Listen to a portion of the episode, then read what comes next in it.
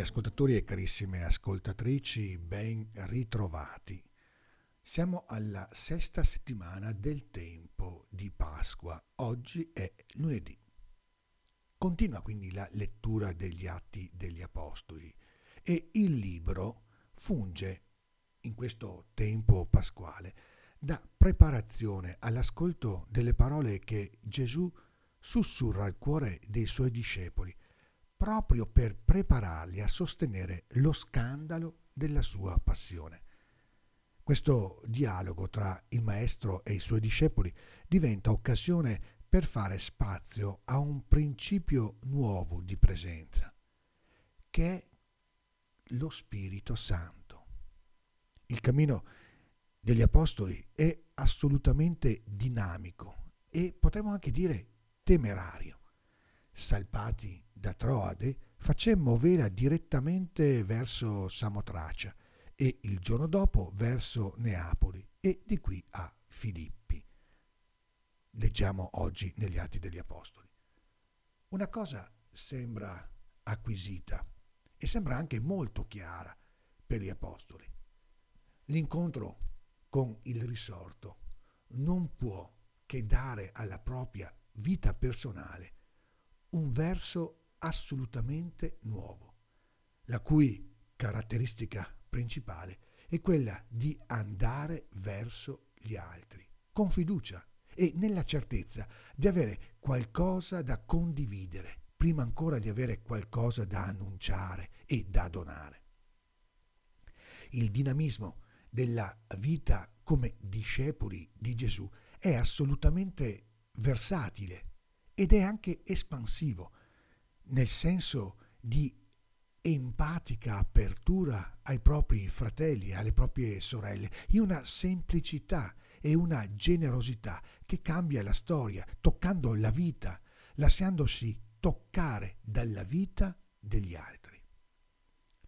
Ogni sosta per gli apostoli diventa un punto di ripartenza ancora più generoso, con più slancio, il sabato, leggiamo oggi, uscimmo fuori dalla porta lungo il fiume.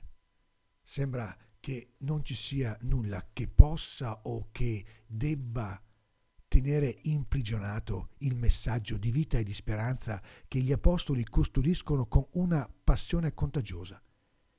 In termini di stile, gli apostoli non attendono che la gente vada da loro. E da questo punto di vista Essi sono fedeli all'esempio di Gesù. Non si atteggiano a maestri o a guru, ma si espongono continuamente alla gioia e ai rischi dell'incontro con l'altro, appunto come faceva Gesù, che passava di villaggio in villaggio. Le parole del Signore risuonano nel cuore come un anche voi date testimonianza, perché siete con me fin dal principio. Le parole di Gesù non lasciano spazio a nessuna illusione e a nessuna faciloneria. Vi scacceranno dalle sinagoghe, anzi, viene l'ora in cui chiunque vi ucciderà crederà di rendere culto a Dio. Ci deve sfuggire un fatto importante. Gesù qui, in questi discorsi, non parla di Dio, ma parla del Padre.